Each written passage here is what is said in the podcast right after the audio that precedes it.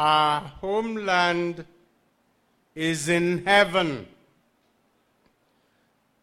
And from heaven comes the Savior we are waiting for the Lord Jesus Christ. Ndị otu Kristi, anyị bụ ọbịa n'ụwa, be anyị bụ n'eluigwe.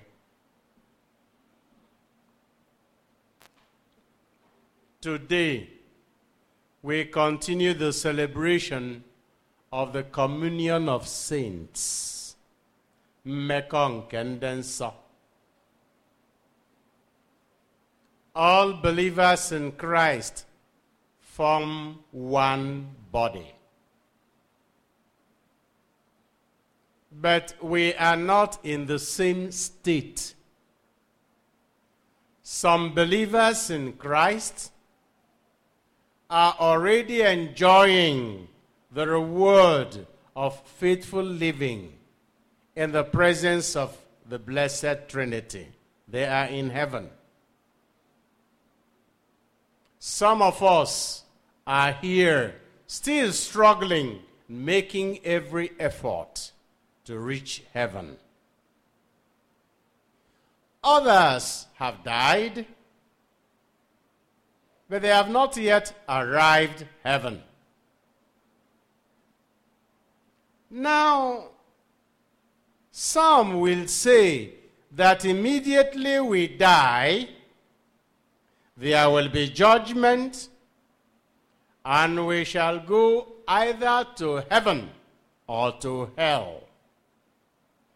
That may be true, but my question is what is immediately for God?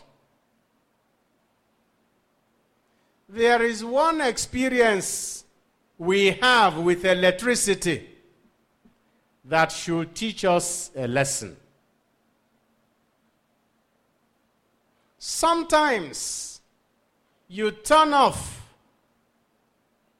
the electricity, the switch, you put off the switch of a source of electric light or power.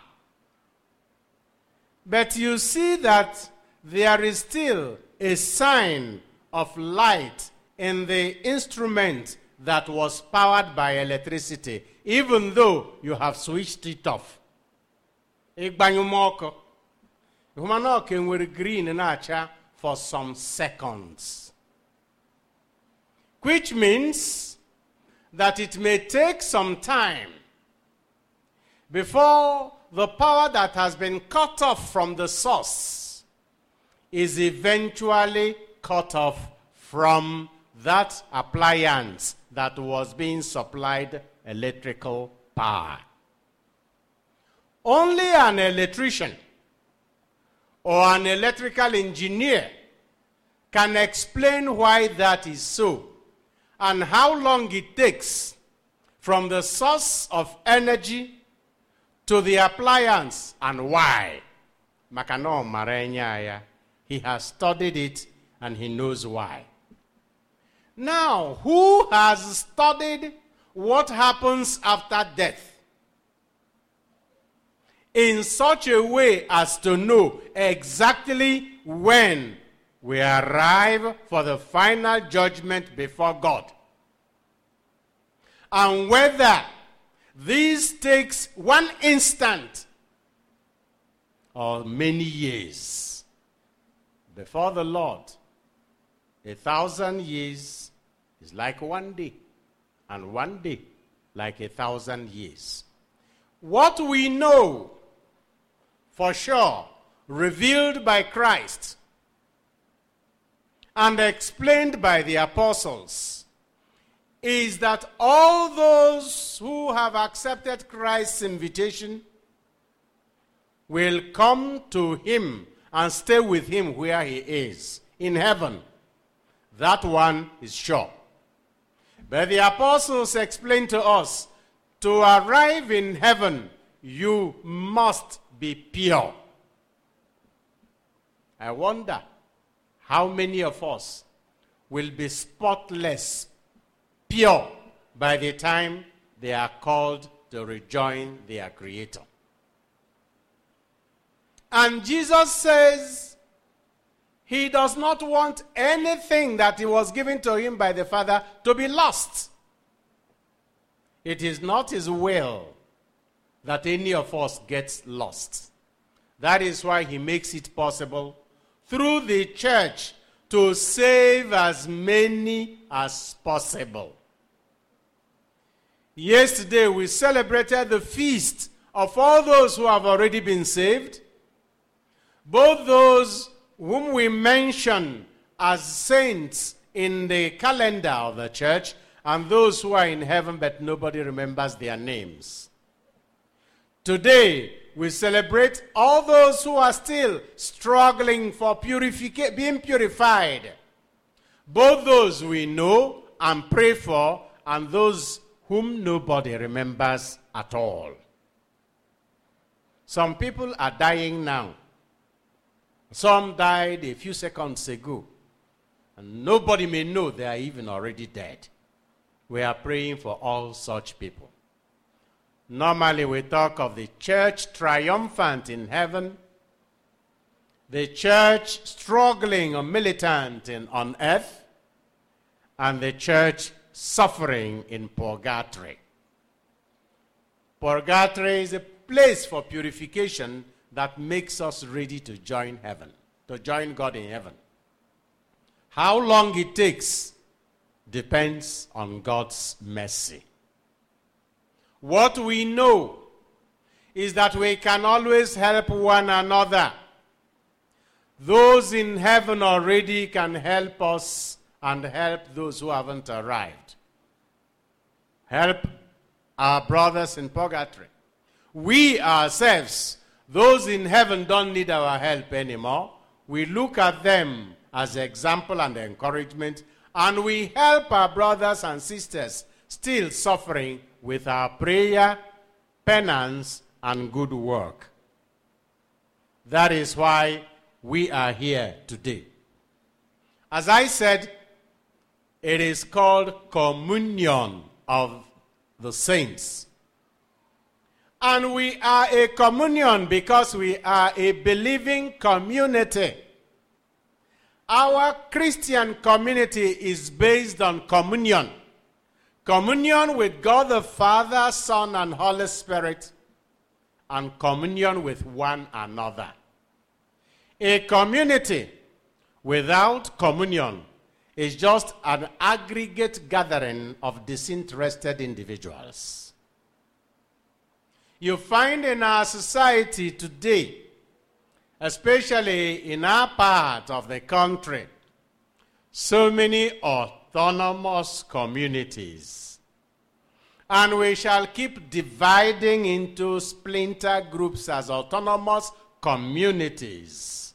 Because often in those communities, there is no communion. And once there is no communion, no community will survive for a long time. Because, but because we are in communion, our community survives and is held together by Christ the head. What we celebrate today and what we celebrated yesterday both remind us that we belong to a very strong community that is nourished by communion. And we continue to benefit from the good works of one another here on earth and hereafter.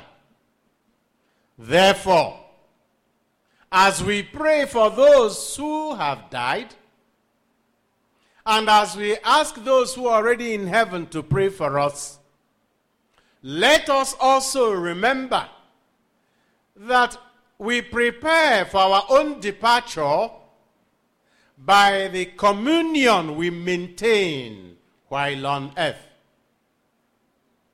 We maintain that communion by being strong, committed, coherent members of the community of believers, living according to the teaching of Jesus Christ, and also helping one another.